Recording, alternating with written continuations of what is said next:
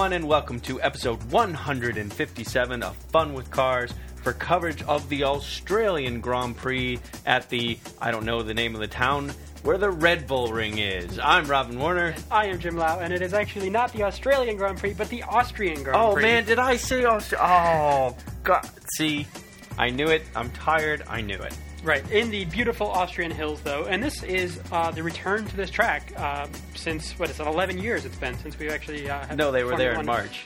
There. Hey, come on. Still the Australian Grand Prix. Austrian Grand Prix. See, I can say it. I am capable of saying it correctly. Right. I just choose not to. So this is now the. This is we talked about this in the last show. Formerly the A1 ring, I think sponsored by Steak Sauce.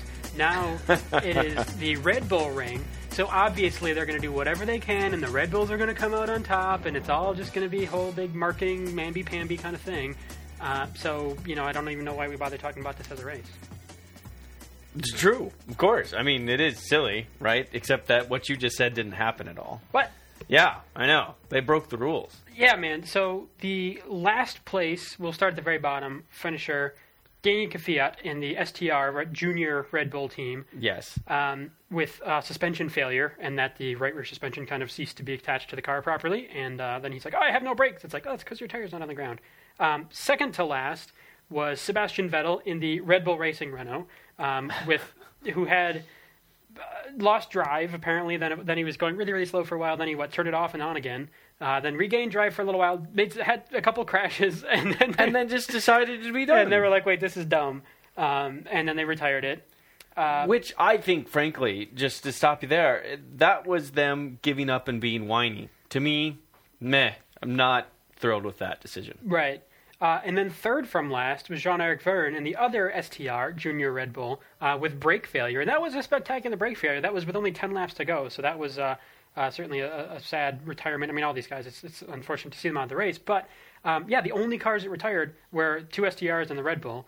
Um, and then the remaining one, Daniel Ricciardo, um, finished eighth, which is a couple of points, but uh, you know it's still you know not uh, not a, a sterling result for I do believe it's four points to be exact. Right. Um, and, uh, you know, just so, so being Red Bull, being all sponsored by this and owned by uh, the Red Bull Oh, company. and all being this stuff- sponsored is nothing. I mean, the fact that the owner of the team Z, that also owns the racetrack, that's fairly, I would say, unprecedented. Yeah, I don't know that we've had that kind of a thing before.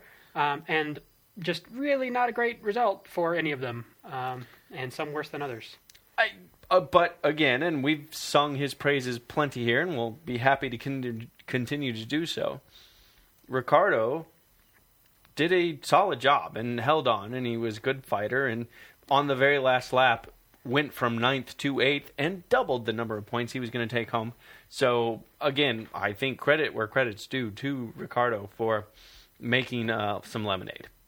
Yeah, and you know, being generally sort of positive and upbeat about it, as he often is, right? He was actually run off the road by Vettel um, when Vettel had his failure and was sort of coming back on to rejoin traffic. Um, it was a lap down at that point. He pretty much ran Daniel Ricciardo off the road. We didn't see many like replays or whatever of it, but um, most drivers, I think, in that situation would have had stronger words about their teammate, and he was kind of like, "Oh yeah, yo, you know, it is what it is. It happened, and you know, I'm, I'm back on. You know, I don't even know what quite what the deal was, but just like not accusatory at all. And Yeah. he came on to you know have this good result, and whatever. And maybe things would have been different if um, if somehow Vettel had.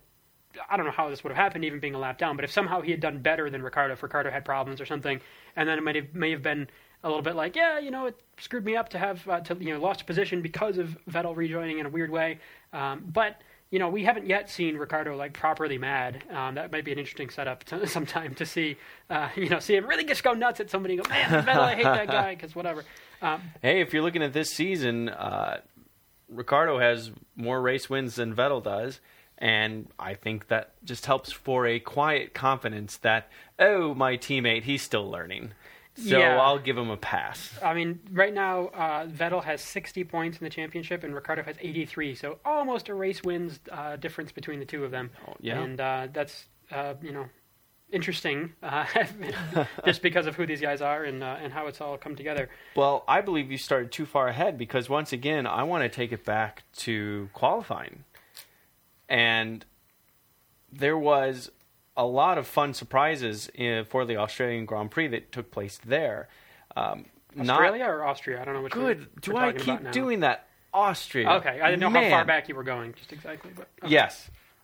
Austria. Their the qualifying I think was frankly the most exciting part of this event, and seeing that uh, we saw a difference among teammates again.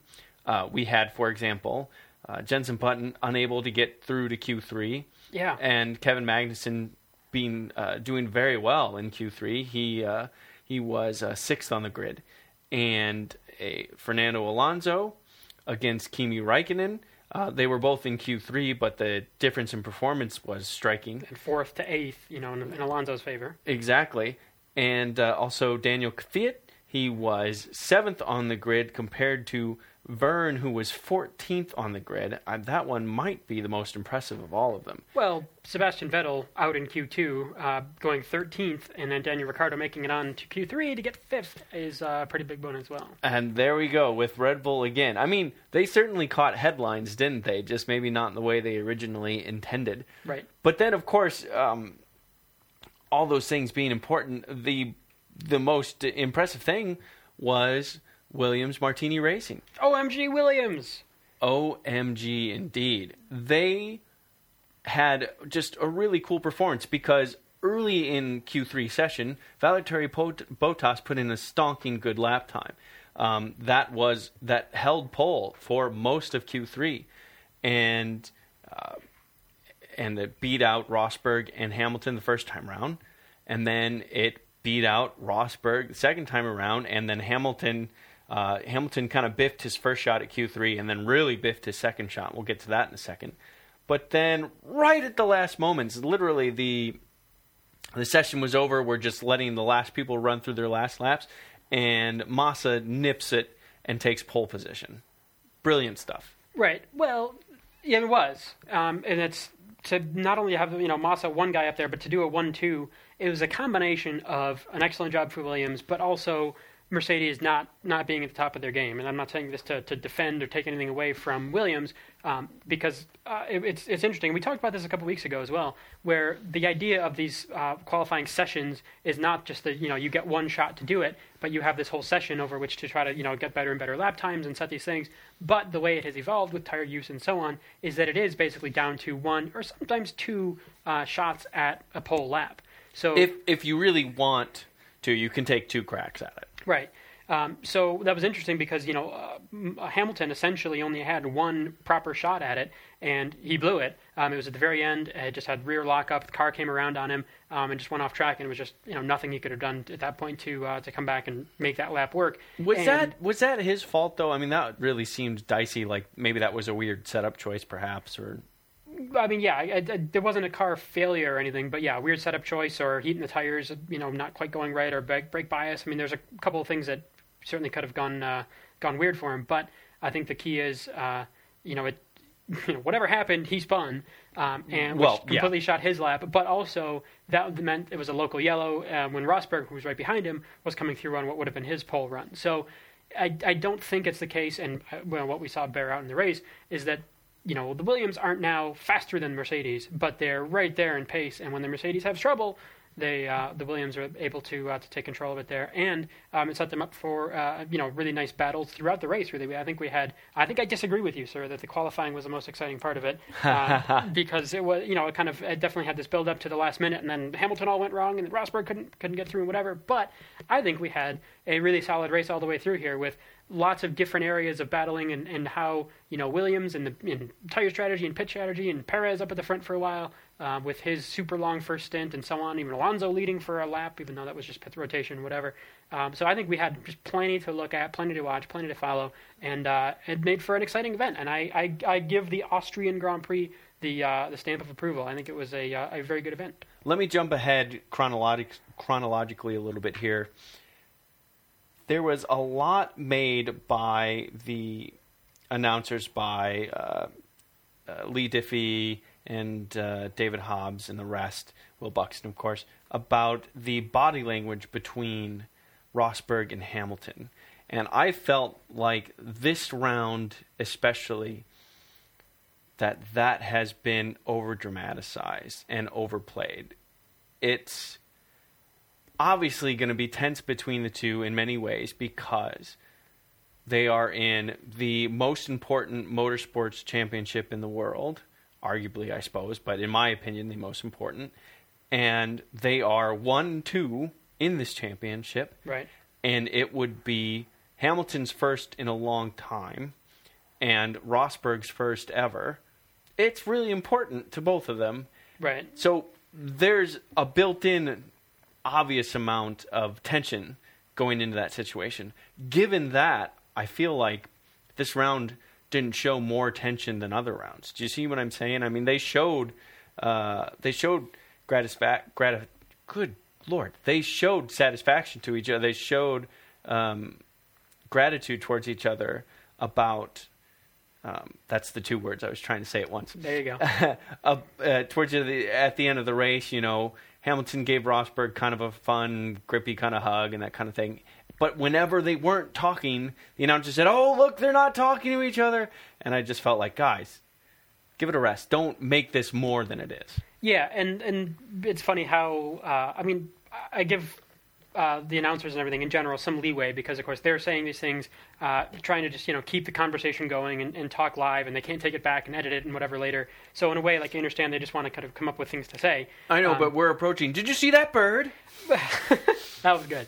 Um, but uh, little inside humor. But you know, it's funny because sometimes they, you know they go, "Oh man, these you know former uh, former best friends," and it's like I don't think they're ever best friends. You know, uh, Nico and, and Lewis have known each other for a long time, and they raced used to unicycle other. together. Right, so that was clearly a thing. That's clearly Um, BFF territory. But today they're like, well, it's always been frosty between these two, and it's like, but I thought they were best friends. You said last week. So you know, whatever. It's it's you know trying to make their stories. But I, I think I agree with your point, though. It's like it's already interesting enough. What's actually happening right Yes, in front of us is interesting exactly. enough. It's not the case that you know it's just oh one guy's out winning all the time. We're like, well, there's only the one story. We could try to make something up between these two guys. It's like no, it is legitimately an interesting battle, regardless of the emotions behind it, um, and in, in a, in a way aided by the emotions, but in a way like I don't really care what they're thinking because uh, there's really good, you know, on track action and there's passes and there's strategy and there's, uh, you know, one guy's got to push and then his brakes are wearing out and then he's got to back off and then the other guy's got to back off and they can use push to pass at the end. Like it was, it was great on its own without any artificial drama. So why bother with the artificial stuff? Exactly right. And I think the other thing that is worth mentioning, by the way, is this is kind of just who Lewis Hamilton is, and part of what makes Lewis brilliant is part of what makes him frustrating to his teammates. He is genuinely, in heart of hearts, extremely passionate about winning, about performance. He's always looking and he takes it very personally and he wears his emotions on his sleeve. So he'll be physically distraught when he's not winning like he wants to be. But think about Lewis Hamilton v. Fernando Alonso, his rookie year. Think about Lewis Hamilton v. Uh, well, okay, Kovalainen, but that was because Kovalainen didn't, you know, really show anything. Lewis Hamilton uh, v. Jenson. Um, whenever they were actually on track, there were clashes. It got quote unquote frosty. So now that it's Lewis Hamilton v. Rosberg and there's they're close again, it's starting to bring a little bit of tension. But that's just, in my opinion anyway, that's more than anything Lewis's character. And I think that what's brilliant about Rosberg is he kind of plays the Jenson Button side of the uh, side of things uh, in terms of consistency and performance, and a little bit more even keeled. But he's got just a little bit more speed, and he's a little bit more youthful, and he doesn't yet has his driver have his driver's championship under his belt. That he has just that more edge to push, and he's really proving to be a match for Hamilton. Yeah, I mean, he is, uh, Rosberg is now uh, solidly in the lead uh, with 165 points to Lewis's 136. I mean, that's a pretty big, uh, pretty big deficit now for Lewis. Um, we have plenty of races to go here, but um, this Yeah. was, you know, uh, you wonder, right, uh, if um, if qualifying had happened differently, if Hamilton had not had that lockup, if he would have been on pole, uh, you know, I don't think that Rosberg is, is just in general faster right now. I, I mean, it seems like very, very even, and maybe one guy's style versus another, or just however people get lucky with starts and different things. You know, there's no reason to think it's like, oh, well, Rosberg's on this trajectory and Hamilton's falling off. It's just Oh, things happen one way or the other, right? So yeah, it's it's a pretty big gap right now, but that can all be changed. Um, you know, with a retirement from one or the other. Um, obviously, that's what uh, we had in Canada for Lewis. So uh, there's nothing to say that uh, you know what might happen in the in the coming races, but there's plenty of races to come and uh, plenty of time for those two to uh, you know maintain that battle. So I, I think uh, you know how like if you're slightly upset or grumpy, the most annoying thing someone can do is be like, "Dude, are you upset? Are you grumpy? Why are you grumpy?" so it's like if, if all these interviews, if Hamilton's there, and, and and so you know all the questions are like, "So you hate Rosberg, right? Why do you hate Rosberg so much? Why are you such a dick to him?" He's gonna be like. Uh, at first, he was like, "I don't even care." Now he's like, "I freaking hate Rosberg because everybody just keeps, you know, making Right, this big. right. It's like, it It's just like, becomes an issue. You make a good point. By the way, uh, real quick, if uh, Lewis Hamilton didn't exist, but everything else would the would be the exact same, Mercedes would still be ahead in the constructors' championship. Huh. Nico Rosberg's points alone are enough to surpass uh, second in the constructors' Red Bull Racing Renault. That's true. And uh, I think this actually works as a reasonable segue. Uh, Ferrari is third in the championship, but um, Force India is still fourth in championship, which is impressive.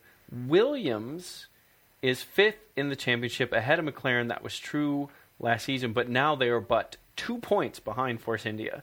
And I think there's a good chance that if Williams continues their form and Force India continues theirs, there's a good chance that we could see Williams fourth in the Constructors' Championship and potentially nipping at the heels of Ferrari. Yeah, I was just looking at that too. So Ferrari has 98 points, Force India 87, and Williams 85. That's very, very close in there still in the grand scheme of things. And McLaren behind them with 72. So I wouldn't be that surprised to see Williams overtake Ferrari. I mean, with two solid, uh, you know, points-winning drivers, um, you kind of hate to say that about Kimi Räikkönen and not calling him a solid points-winning driver, but he's not right now. Um, it does seem like that's kind of the path that uh, Williams, their their latest round of updates, clearly seems to have done quite well. Even if we don't see one, two qualifying positions or even podiums, but just very solid performances uh, from them, um, just getting in the points and so on, uh, they could certainly overtake uh, Force India. And I, I, I agree that I think uh, it wouldn't be the craziest thing in the world to see uh, Williams uh, third in the Constructors' Championship. I think Red Bull probably staying second. Um, behind, I think Mercedes being the obvious first place with over twice the points of the, their, of their Well, I mean, I should point out right now that uh, Lewis Hamilton does indeed still exist. So uh, they have a healthy they have a healthy lead right now. Right. Um, yeah, it's it's real fascinating to see how that goes. Force India, uh, this article came out like a month ago. Force India said they have a big upgrade package coming for their car in England. right. So the British Grand Prix could potentially see Force India become more competitive. However, that's not to say that William, Williams won't have yet another upgrade, or that uh, any other number of teams, um, you know, McLaren and up, could have whatever kind of upgrade to improve the car. Um, but well, keep Force in mind, India yeah, claims Keep in mind, Force India, it's their home race. Silverstone, that's where they're based. But right. keep they, in mind, they are right. Like they are when at you- the circuit. They are like right there. Yeah. they're within the grounds of Right. Silverstone. Uh, but keep in mind, Brackley, where Mercedes is based, is just down the street. So it's really it's their home race. Which wait, wait, wait. So but I keep should, in mind, Oh, Lewis God. Hamilton is English, so it's his home race. Wait, okay. But also Williams is based in England, so it's their home. So it's England, man. It's the Fish and Chips Grand Prix. Wait a It sec, is- hold on. What? I should keep something in mind. Caterham. It's their home race. That's Caterham comes Watch back. out for Caterham. Somehow Caterham scores 302 points in the next uh, Grand Prix. Yeah, right. I will. I will keep all those things in mind. In addition to keeping that in mind, I will uh, give a shout out um, to Felipe Massa. He was on pole position, had a great lap. He was thrilled for it, and he showed everyone how happy he was about that. Cool. But more importantly, he did the worst of the top runners in this race. He just didn't quite have the pace to keep up. He wasn't able to threaten like Bottas uh, did with the Mercedes teams. Yeah. But he wasn't. He was genuinely okay. He said, "Look, it was a great result for the team. Yeah, of course, I wish I did better, but we still did well. There's still hope that uh, this team's going in the right direction, and I'm happy for the team, and I'm happy for myself." And I felt like, "Hey, that is exactly the, the attitude Massa needs to have," and I was very, very happy to see it. Yeah, it was it was interesting because for a while um, it was sort of the top four, and they were right close to each other for Yeah. a while behind Checo Perez, actually, with the way the pit stops uh, went went down, or his lack of pit stops did. Um, but then, yeah, once once he pitted and everything kind of spread out a little bit, Massa just wasn't wasn't there. Uh, he just you know faded into the back a little bit.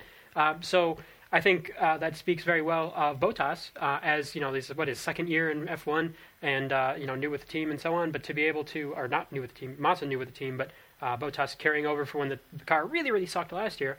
Um, but to be able to um, hang on there and keep motivation, and you know, just keep his head in the right place, and and you know, go on to stay on the podium and taste quote the best champagne he's ever tasted.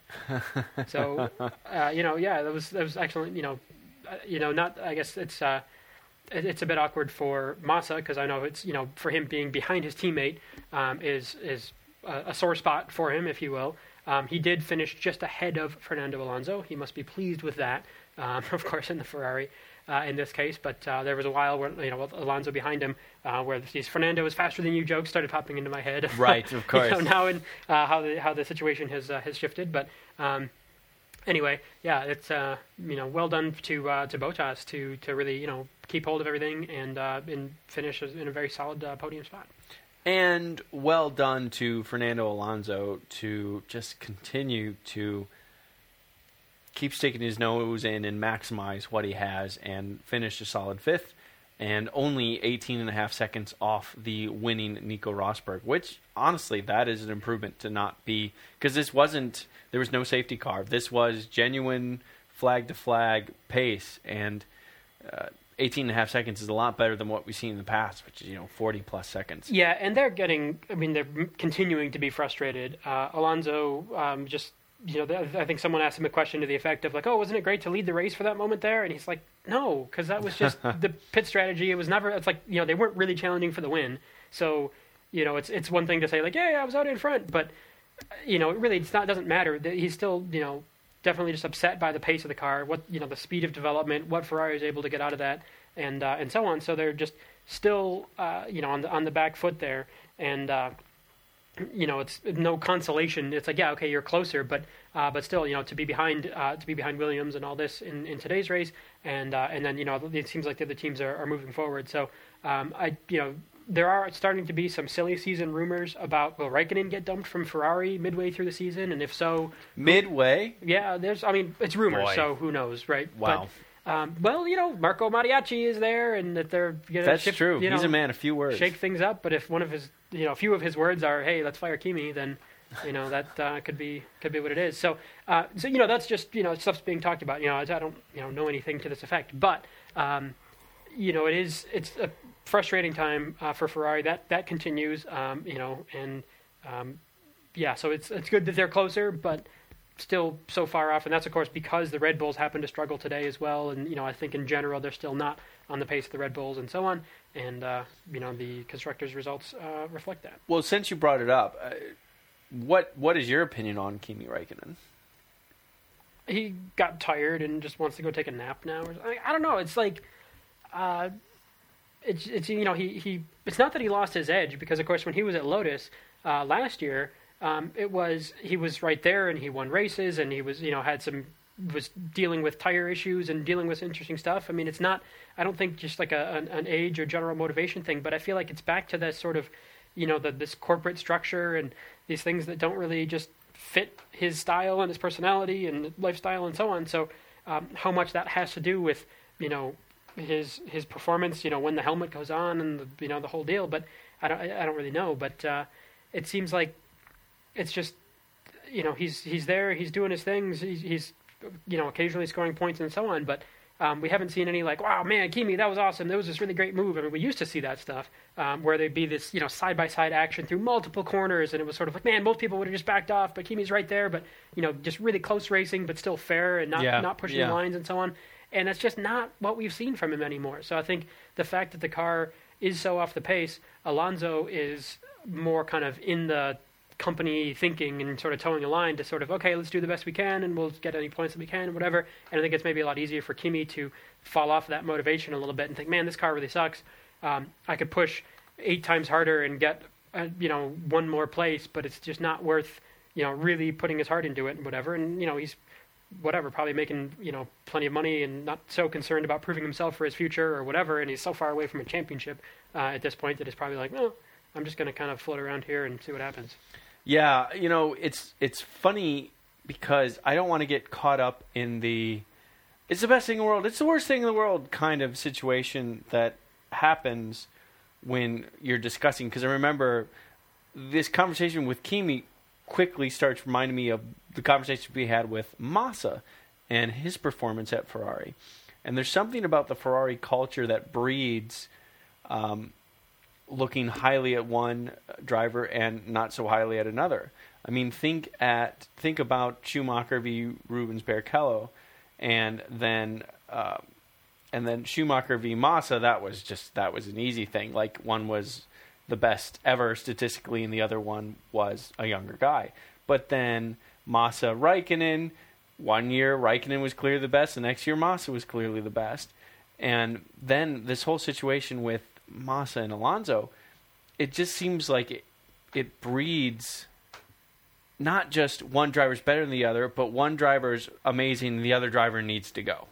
Yeah. Do you know what I mean? Yeah, and I wonder if that's part of why you know they got rid of um, who Stefano or whatever. If that was part of the culture, you know, and, and it seems like it's gone on since longer than him. But if part of what they're looking at as a team is, hey, we need to not just put all our eggs in one basket, so to speak, but uh, but really focus on it as a, as a team approach and giving you know equal equipment and learning from each other's and so on.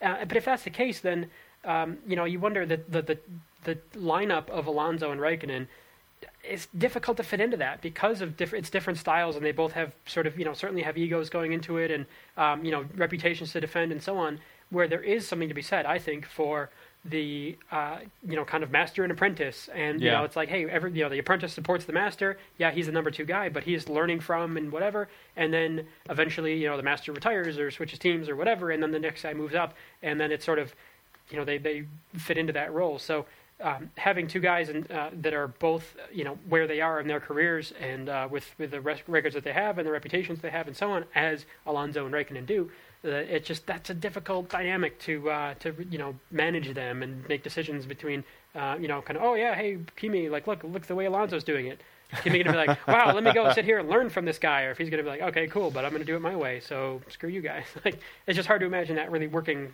really way better Agreed, agreed.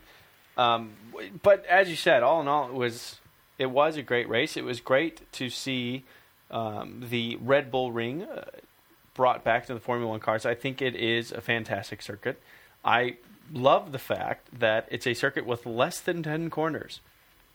That alone is striking to me because it's like, hey, it doesn't need to be twenty corners to be a, a modern racetrack. You know, it can be uh, quote unquote simple without it being a simple race. Right.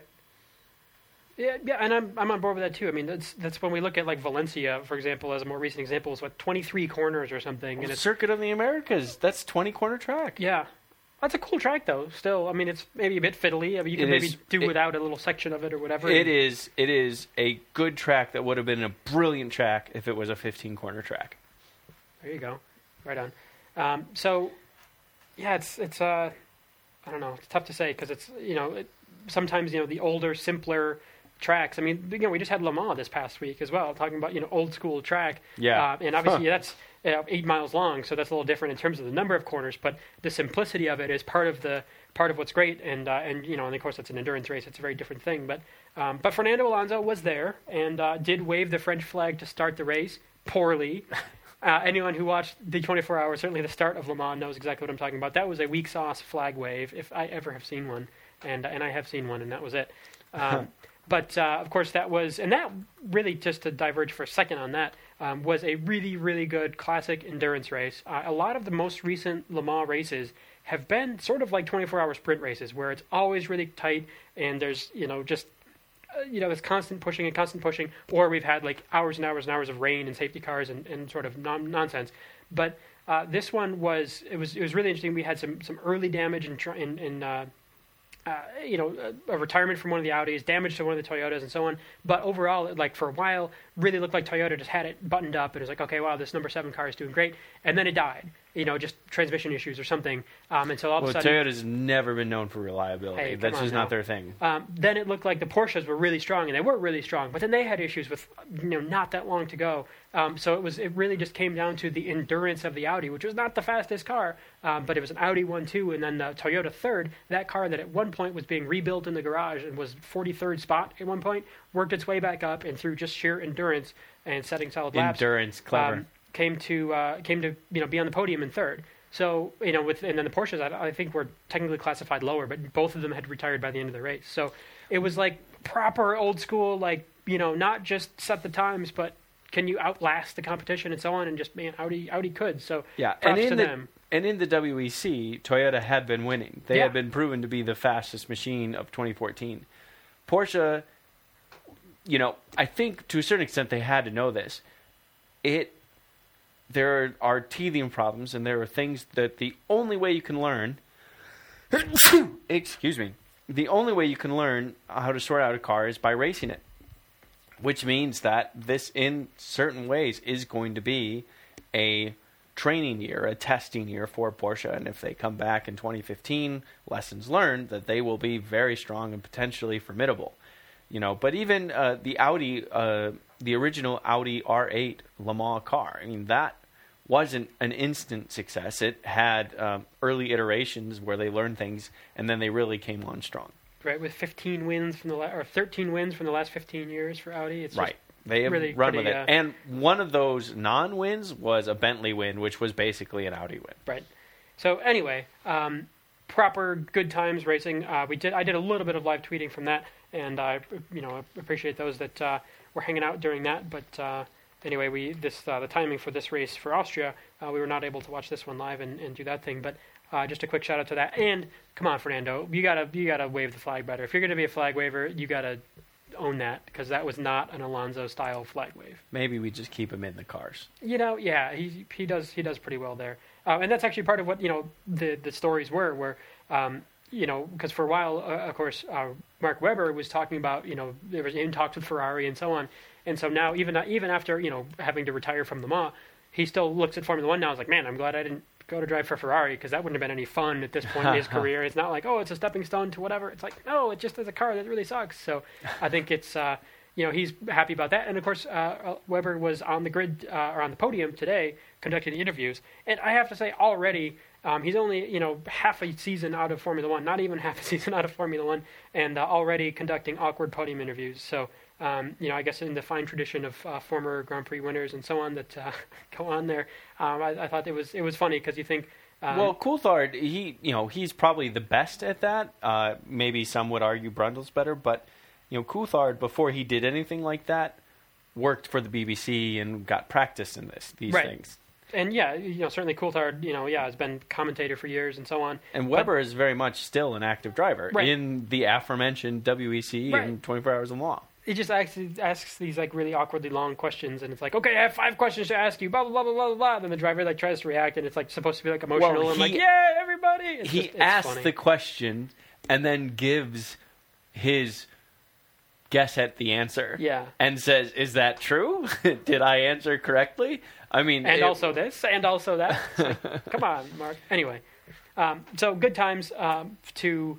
Um, you know, to I think overall a successful race for basically everyone but Red Bull. I mean, I'm sure the Red Bull company, um, I'm sure, well, as a company, they probably made plenty of money on this whole deal. that so. is- I know, but there's just so much poetic irony in what you just said. That's all, and not just regular irony, poetic irony. Wow. There you go. Um, but successful event, though, in terms of, uh, you know, for, you know, just a track being back on the schedule and so on. Um, we did have the uh, uh, digitally overlaid advertisements for all these Fly Emirates. I just suddenly really want to fly Emirates all the time uh, after Yeah. watching this race. Totes. But also on, like, the last lap, there was that whole, hey, thank you, Mr. Mateschitz, and this, you know, love Bernie or whatever, like, overlaid on the track, which Oh. is a big goofball. Real quick, I sorry, get Man. Cool name, great, whatever. Manischewitz. Can we not agree that's a much cooler name? Because then we could say Manischewitz. Sure. See? Can we not agree? Yes, we can. No, we cannot agree. Yes, we can not agree. I don't know. You confuse me. Wait, Can we agree? I think we can agree, but we don't have to agree. And if you don't want to agree, I we don't have to agree. No, I don't want to agree. I want to hear what our listeners have to say. But do you have anything else to, to talk about on this uh, on on the race and the event and the Red Bull fail that is what it is, or uh, are you ready to move on? Manischewitz. An email from Paul Austin says Hi, chaps. During the Canada podcast, Robin responded to a listener comment by suggesting that F1 doesn't use the best tracks in the world. I'd love to know which tracks you would both include and which tracks you would exclude. Ooh, I added tracks from the calendar. Regards, Paul Austin. Um, first of all, Paul, thank you for the email. Uh, lovely to hear from you. And I'd be happy to have this conversation, but I'm going to let Jim start. Right. Well, I think your point at the time was that we haven't gotten to all the great tracks yet in terms of the season. Like we haven't done Spa, we haven't done Monza, even Silverstone, which is you know, maybe, Suzuka. You know, Suzuka. Oh, Suzuka. Yeah. So, which um, what Which- else? What the, have- the few we just mentioned there, those are epic world right. tracks. Those are good tracks. Where else would it be cool to see Formula One go again? I mean, we just this weekend had the 24 Hours of Nürburgring, which uses the Grand Prix circuit and the Nordschleife. Yeah. And I'm like, it's really not practical as a Which we Formula could One race. say, by the way, this this is just like a little nitpicky thing, but I'd always it's the Südschleife and Nordschleife. It's just South track, North track, Right. And the Grand Prix track is the South track. Right. There you go, as in South Ring and North Ring. Um, so the whatever the Grand Circuit or whatever no, no, they call no, it, Schleife. right? Um, Ah, Germans. Their Yeah. language, their language. I have to say, no, no kidding, is awesome though. I that's the language I know. I don't know five to seven words of, and um, I wish I knew. That's the language I wish I knew more of, more than any other. well, there you go. Um, so it would be completely impractical to run modern F1 on the Nordschleife, but it would be cool. So Yes. uh, I, I, you know, think of that. Um, other, I mean, it's it's it's interesting. You know, what makes it's, well, it's hold on though. yeah. Hold on. You're not constrained by tracks that Formula One used to go to. Any track in the world. Expand your mind. Think about it. And I think it might be a little easier to say what what are the tracks we could do without. Well, we mentioned earlier in the podcast Valencia. That's not a have to go to track. well. See, I would have thought like Bahrain, but then Bahrain had really good racing, and because it was wide, and you know, it's like But It's- it's honestly, to Bahrain get- and Abu Dhabi, neither of those the tracks themselves, neither of them are naturally amazing tracks. I mean, let's just be frank Yeah, about but it. But I guess, but the point is, sometimes it's hard to predict what part of it is going to be amazing. Uh, like you say, you know, like Monza is, a, is one of the the simpler. I mean, Austria seems to be the simplest track now, but um, you know, but Monza is part of its brilliance is that it's really simple and really fast, and uh, and that's just part of what's great about it.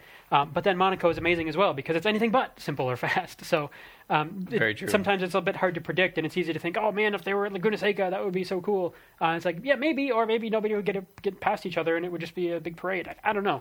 So it's it's Well- actually a trickier question than than it seems. I Okay, but uh, another. I mean, okay, Abu Dhabi. I'm going to stick with that one. Uh, that one's worth double. By the way. Singapore, Singapore. It's epic because it's in the dark and dusk and all that kind of stuff. But other than that, it does. It it's I think 25 corners. I don't think that track on its own does much Right. for the racing and doesn't do it justice. So. In general, the newer tracks tend to be a little less engaging than the older ones. And I'll be honest, I'll include COTA is a great track in many, many ways, but it's still not the world's greatest, in my opinion. It's one of the world's newest, and it is quite good. It it does a lot of things really well.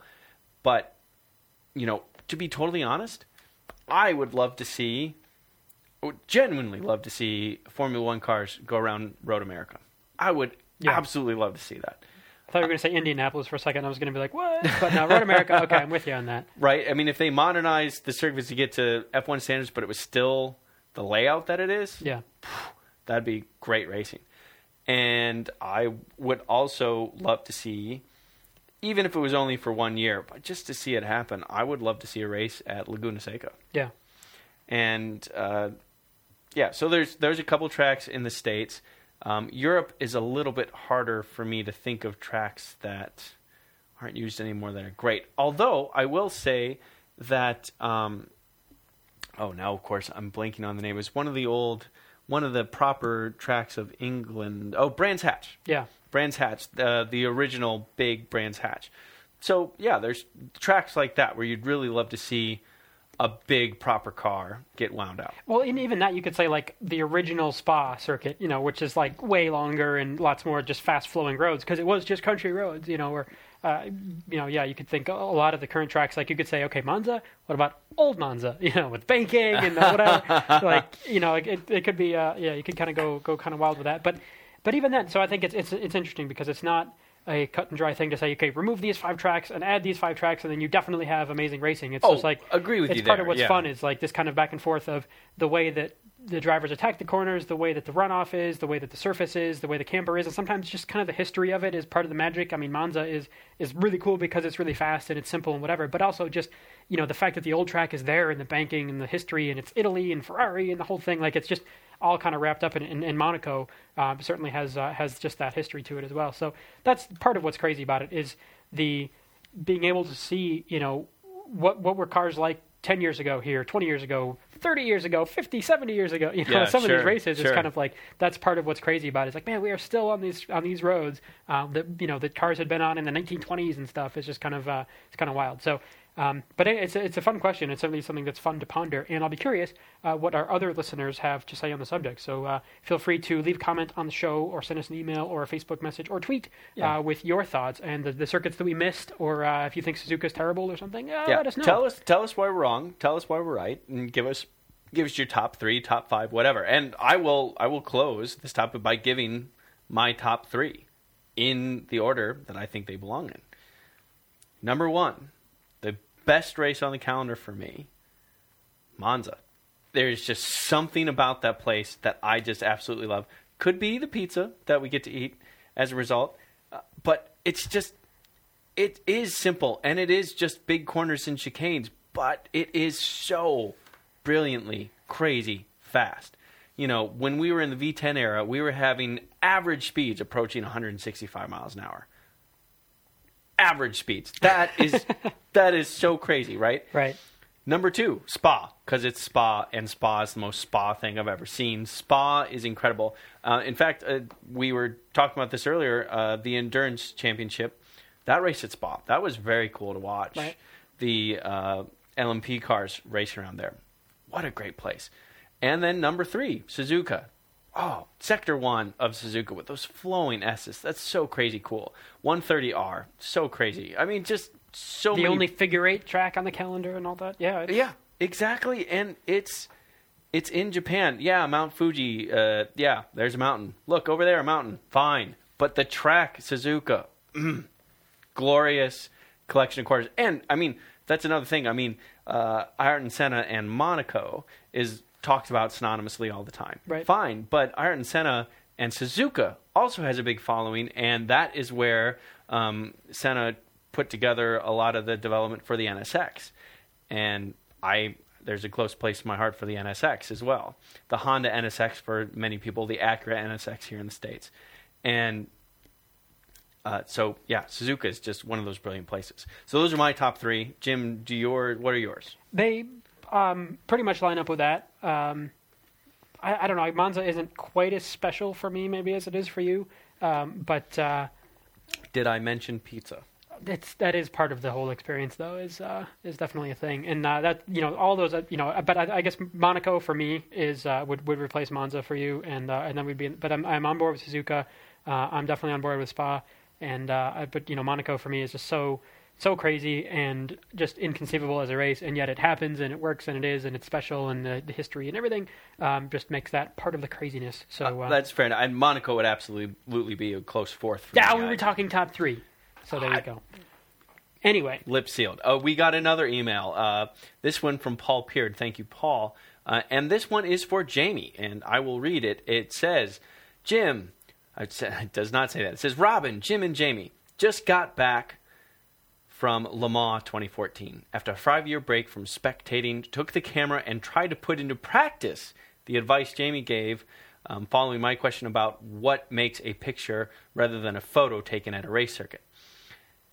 I took a lot of shots and I haven't scratched the surface on picking the thing. Uh, and he goes on, but basically what he's saying is he really helped. He really enjoyed Jamie's advice. He thinks it helped. He really enjoyed the noise he heard.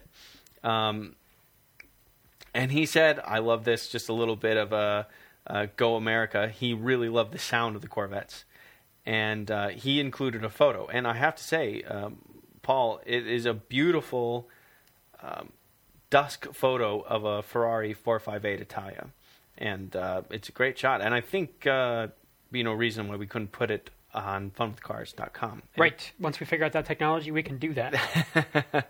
ah, the internet. It uh, doesn't get old. But uh, so, yes, uh, thank you very much, Paul, for that. It was uh, nice to hear. So we did have some uh, feedback on Facebook, as usual, um, from the Canadian Grand Prix. Uh, Craig the Kilt Wilson uh, m- remarking on the camera work during the race from Canada. You know, WTF with all the stupid crowd shots, and I completely agree. We talked about that a little bit, and uh, that was really annoying. It seems like they, you know, director people were just kind of all over the place. I do say, I guess we didn't notice it during Austria, so I guess they were a little bit better. Although there were a few times they're showing like a Ferrari pit stop when it's like, okay, I get that the Ferrari's in the pit stop. I don't really care because he's not in for the win. When there was like this, you know, first through fourth place or first through fifth place, or like right there on track. It's Right. like I want to see the battle on track. Like it's all good to show me what's going on in the pits, but you know, like leave the little pit timer up there to show me how long Alonso stopped or whatever. But let's keep the camera on the track on the guy. So I, I agree with that, and uh, and go from there. Um, we congratulated uh, Mark Page at the time for being uh, atop of predictions and, and you know predicting correctly. And he says, "Wahaha! Knowing my luck, this will last until next round." And then four hours ago, after this race at Austria, he says, "Ah, what did I say about my luck?" We'll talk more about predictions in a second. But uh, yeah, so thank you folks for uh, for commenting on that. I did post um, a photo that someone put together on Reddit of the Massa Perez incident. That was all the talking point. After, oh, that was a brilliant article. um, yeah. after Canada, and it's it's kind of interesting, you know, because there was so much back and forth, and it's kind of funny now with with Twitter um, that it's not just these sort of sanitized press releases and things like that from the team. Like, you know, people are very easily able to just post whatever they want on their own account. Of course, you know, Checo Perez and Massa are both pretty active on Twitter and Instagram and so on, so they can just post whatever they, you know, is on their mind at the moment and say, "Man, screw this guy! I was doing this. I was going straight. He was going left. He turned into me. Whatever." So it went back and forth. Um, as we know, um, I think probably by by now, uh, you know, obviously uh, Checo Perez got the penalty. Um, they appealed it in Austria um, and said, "Oh, we should look into this again." And they looked into it again and said, "Nope, he still gets the penalty." And uh, you know, so I think uh, in general, I think we were all on board with that. I didn't hear many folks besides Checo saying, um, you know, it's Massa's fault. So uh, that that is what it is. But it was a, a good debate going back and forth on that. Um, and then, uh, then of course, we had the update from Michael Schumacher, and then uh, you had uh, your your article on on that as well, which had some feedback to it. Yeah. So uh, first and foremost, uh, thank you to Daniel Jewell. Of course, we remember you, and uh, thank you for the email. You know, he saw he saw the article I wrote, and he pointed out that I, I some people are saying they have there's a photograph of me that was taken by my wife at the time that I was not so well, and I was collect I was connected to a lot of tubes and wires and patches and bands and braces and on a bed. Uh, let me be clear about one thing. I am not, nor ever was, Michael Schumacher.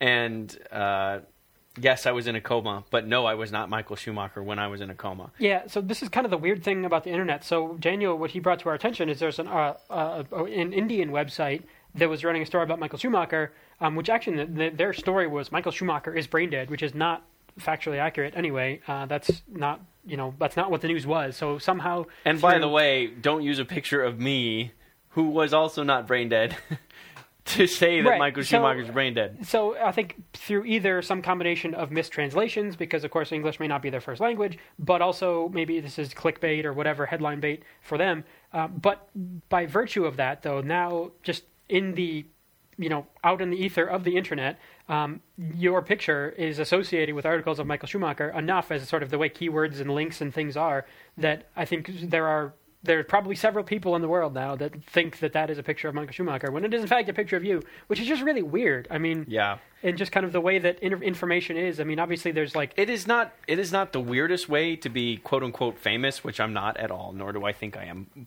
But internet, sort of quasi famous, whatever it is, this is up there. This has to rank among the weirder ways to be that. right to be mistaken for you know uh, just Be mistaken for someone famous. Yes. Well, and it's like fam- it's like you know the record-setting, you know, crazy best F1 driver ever, arguably. What you know, it's like of all the ways to Statistically, to have the best anyway, Formula One driver. right? We to, can to be that. associated with Michael Schumacher and everything. So it's it's really weird. So thank you, Daniel, for uh, making us aware of that, um, and uh, and thank you, Robin, for sharing your thoughts in the Road and Track article, which we then shared on the Facebook page and so on. And I think uh, a lot of people were.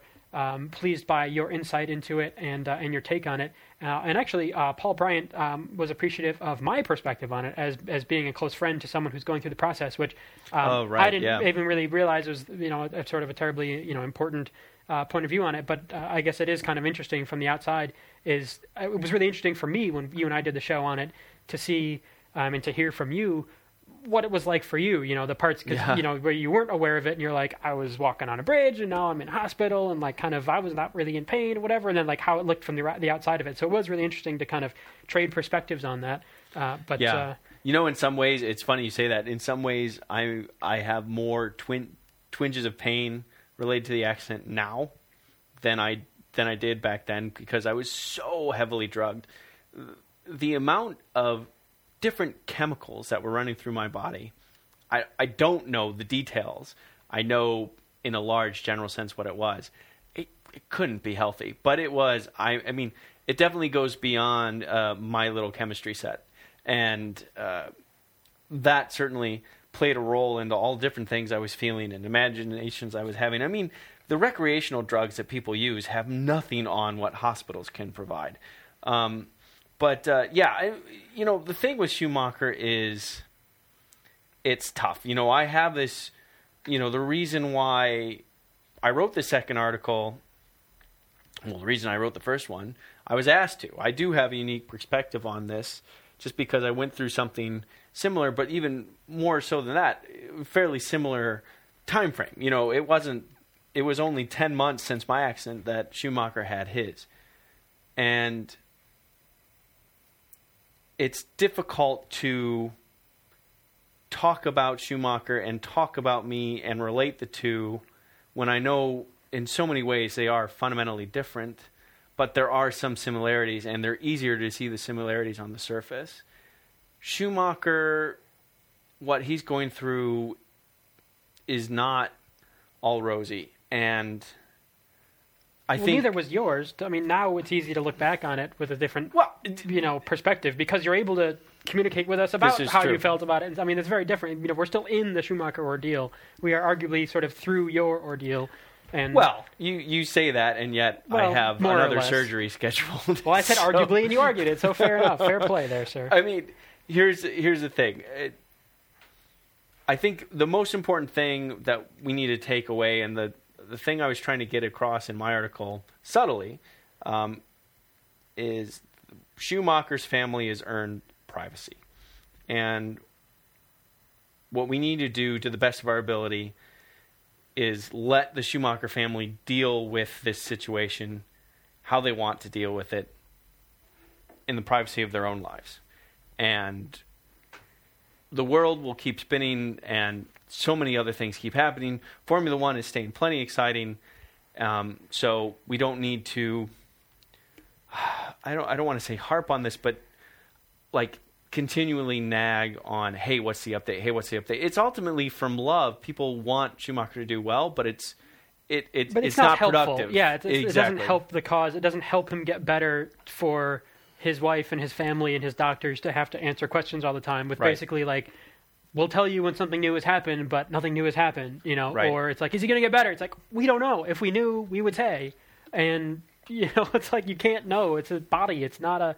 You know, it, it's not just some series of steps. We're like, oh, you know, are you going to finish building this Lego set? Yes, I will. It's like, no, we don't know. You can't say for sure yes or no. So it's not helpful. I mean, people want to know just because they're interested and uh, because people there's a lot of you know love and support and so on. But I mean, yeah, I mean, I want to know, but it's just I don't have the right to know. well, and but there's also not not you know we, we do know argue like we know what the deal is for now, and presumably when something when something happens, um, we will know that too. Um, it's like hey, if he's up walking around, or oh look, he's riding his bicycle again, or whatever. Like they'll tell us. I have confidence that um, you know enough enough people you know I think Corinne, uh, his wife, and so on. Like they they know how to get a press release out if they need to, and people will, will read it, follow it, and so on. So we don't need to we don't need to badger them and let them do their thing. I think is uh, one way to put that. I I would go on, uh, even further and say that's a good way to put that. Oh. It's you know it's something that we need to move on from. But uh, uh, once again, thank you to Daniel Jewell to uh, making me aware that uh, some people think that I'm Michael Schumacher. It's just I'm I'm not I'm saying it. I'm not laughing uh, because it's funny. I'm just laughing because it's so shocking and ironic and bizarre. Yeah, and it's just kind of this one of these weird side effects of the world we live in and the way information is shared. And it's great. I mean, obviously, the internet is an amazing thing, and, and we are very pro internet uh, for a number of reasons. Um, but uh, just the fact that that now for somebody read some article, uh, you know, in whatever country, and is now like, oh yeah, that's a picture of Michael Schumacher. That's what he looks like right now. And it's like, no, it's not. That's really weird that you think that because just some, you know, somewhere along the line, it doesn't take much for something to get mistaken and go on from there. So, um, also thank you to uh, Mark Wallen and Philip North who actually reshared your uh, your article on there as well, and uh, just to kind of Yes, you know, appreciate spread that, the word and uh, and let make people aware of what's going on. and I just I just want to say it personally myself. I do uh, really genuinely appreciate uh, Colin Maxt or Maxted uh, and uh, Paul Peard and Paul Bryant uh, for saying what they had to say. And I genuinely appreciate that you guys said it was nicely written and that I use nice words. I appreciate that part as well. there you have it. Um, we also, um, man, Facebook, they changed around the layout of our site, so I apologize if anyone else is confused by it. We are similarly confused by the new layout, so if you're having trouble finding anything on the site, um, just bear with us. Um, Yeah, there's not a whole lot we can do. Predictions is down on the left hand side now. Yeah, I have Um, it for me right now. It's under more. Right. Well, And- yeah. So, so there's the top bar with this Lewis Hamilton car picture and our logo and so on, and there's timeline about photos, likes, and more. And if you click more, you can get to predictions. But also, if you scroll down on the left-hand side a little bit, um, it'll it'll be under there under apps as well. Under There's a predictions, but above Predictions, above yeah. photos. I see it there. So anyway, if you're having trouble finding that, but and also now posts that other people share on our site um, uh, will be just underneath that. So there's photos, and it is set now that anybody can post photos to our page. Uh, we enabled that once uh, once uh, Neil Popham and some people told us how to do that. so Ah, uh, yes. if you are at a race and take a cool picture that you want to share with us, or if you do a taste of the race and you want to share uh, the food that you're making that goes along with the cuisine of the race, or any of those kind of things, um, I did see Lori Jordan had some pretty awesome looking Austrian crepes this morning. Um, so anyway, if people want to share their stuff and uh, and and do that, you certainly can do it, and and hopefully, um, you know, things will continue to make sense on Facebook. Although, as you know, uh, we don't have any say over the way these things go. so uh, that is what it is.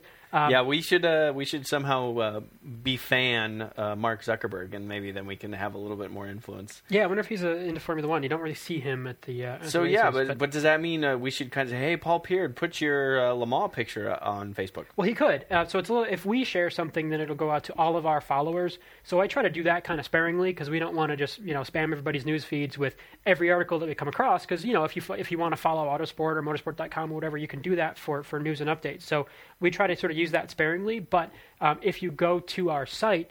Uh, our, our Facebook page, facebook.com slash FWCars, or there's links from funwithcars.com, then there's a lot more to it than just what comes into your newsfeed. So if some people, I I know a lot of people are aware of that, but some people may not be. Um, so it's it's worth you know if you click on one of our uh, podcast artic- uh, episodes or something, uh, then you can actually go and see more. Uh, people are sharing photos and, and articles and stories and, and you know their own quotes and things like that um, to the page. So uh, hopefully those things don't get buried too much with the new layout, and uh, everyone can see what you're sharing. But um, it is it's it's very interactive, and you're you know we always encourage people to uh, share what they want to say, share your opinions, your thoughts, articles that you find interesting, photos you take, all that kind of stuff is really great. So uh, thank you very much for doing so. And uh, indeed, uh, certainly photos and uh, and you know th- that's all part of the fun.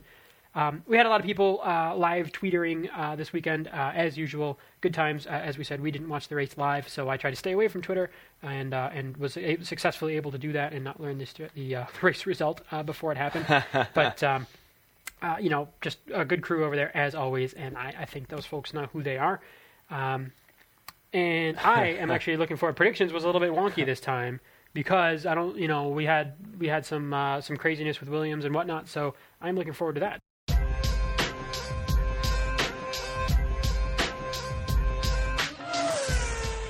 All right, so now that we have located predictions on the Fun with Cars Facebook page, Yes. we can talk about it. And I have to say, um, I, I, you know, I, I tweeted this the other day after I watched qualifying. It's like I wonder if anyone actually had Massa for pole because how crazy was that? And well done to David Munchie Swanbro and Leanne Lister for both. No. Yes, two folks had Massa for pole. They both went with Hamilton for the race win. Um, so nobody But was, was, still, was zero I'm- points, but very well picked for only two folks to do that. And, uh, that would be one point then. that is correct. So then a lot of people have Rosberg Rosbergs, Rosberg Hamiltons. Um, two people went Alonso Alonso, actually, which was better than my prediction, which was Hamilton Rosberg.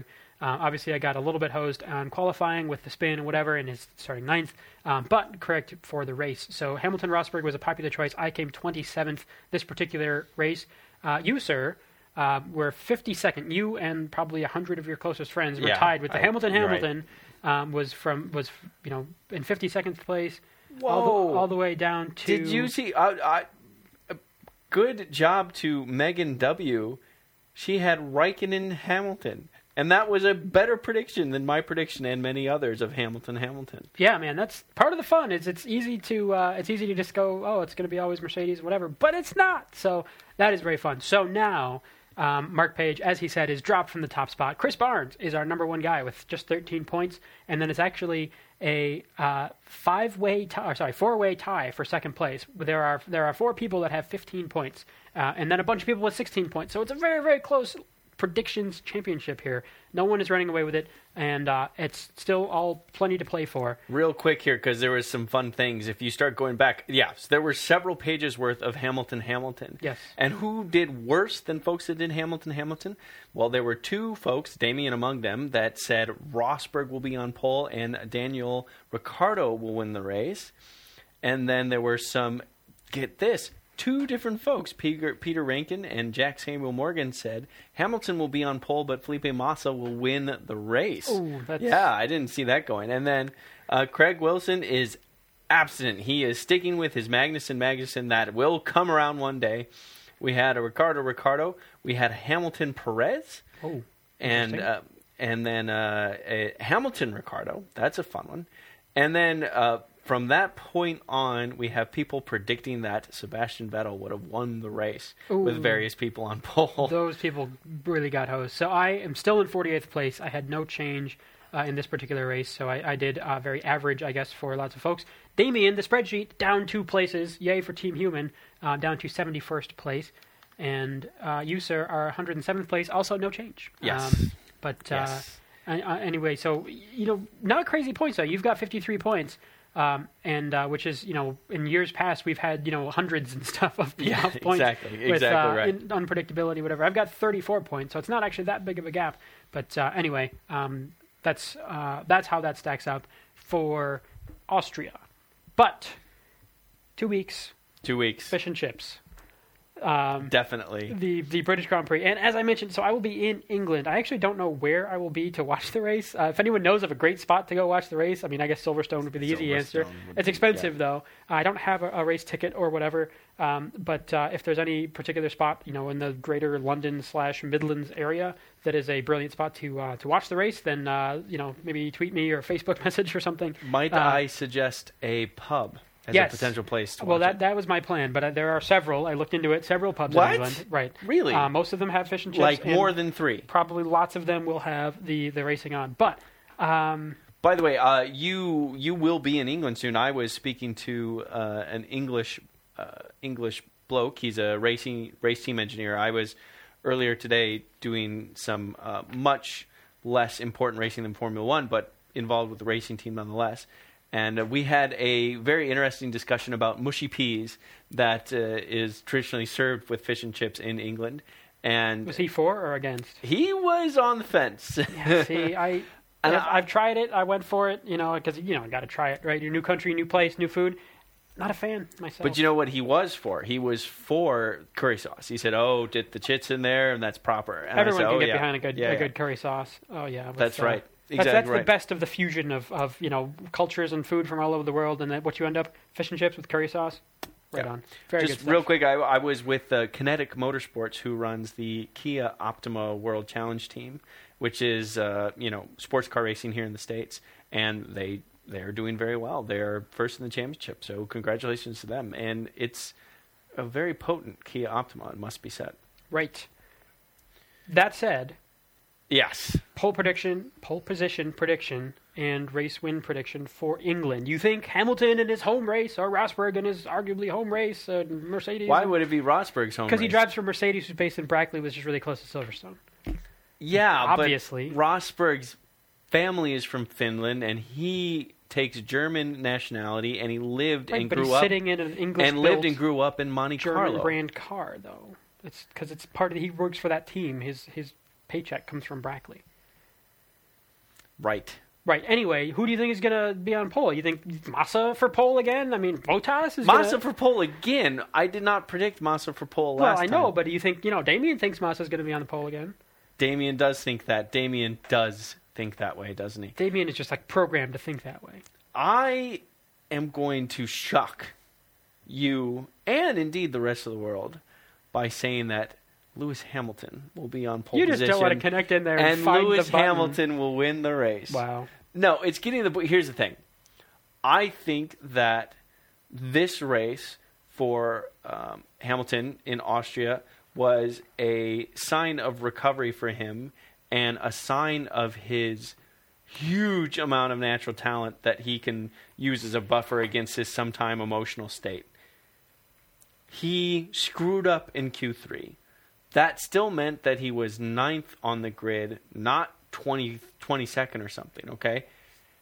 He then, on the first lap, went from like ninth to fifth, okay? And then he was right up, he was right behind Rosberg from that point on, sometimes uh, ahead of him.